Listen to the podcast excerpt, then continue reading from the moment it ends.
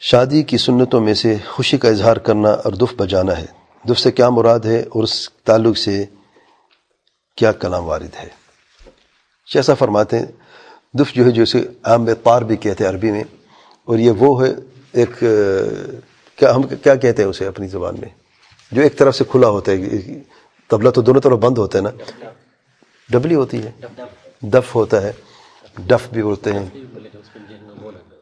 Rungs لگے ہوتے ہیں اپنا کچھ۔ نہیں نہیں، وہ سادہ سی ہوتی، اس کو کچھ اور نہیں لگا ہوتا۔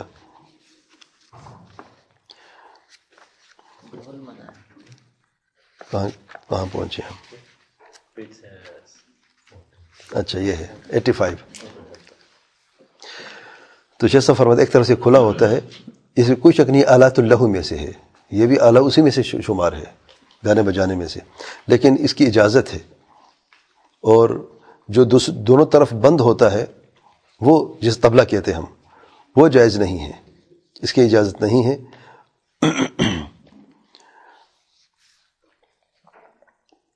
کیونکہ دونوں میں جب آواز میں جب استعمال ہوتے ہیں دونوں میں فرق ہے۔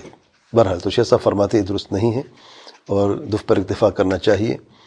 اور بغیر اسپیکر استعمال کرنے کے کیونکہ اگر اس اسپیکر استعمال کیا جائے تو عورتوں کی جو گانے کی آوازیں ہیں، وہ مرد تک پہنچے گی۔ اس میں فتنہ ہو سکتا ہے یا جو پڑوسی ہیں ان کو پریشان کیا جاتا ہے، اس میں اذیت اور فتنہ ہے، اس لیے یہ نہیں کرنا چاہیے۔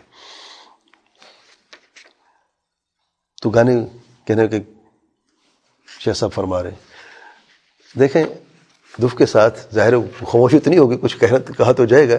اگر اور یہ عورتوں کے لیے، مردوں کے لیے نہیں ہے۔ اگر عورتیں مل کے کچھ گانا گانا چاہیں، جس میں کوئی یعنی غلط الفاظ نہیں ہیں، نازیبہ الفاظ نہیں ہیں۔ کوئی عام سے اس طریقے سے گنگنا کے کچھ سے کہنا چاہتی ہیں اور دوفے بجانا چاہتی ہیں ساتھ میں تو اس میں کوئی حرج نہیں ہے، لیکن اسپیکر استعمال نہ کیا جائے۔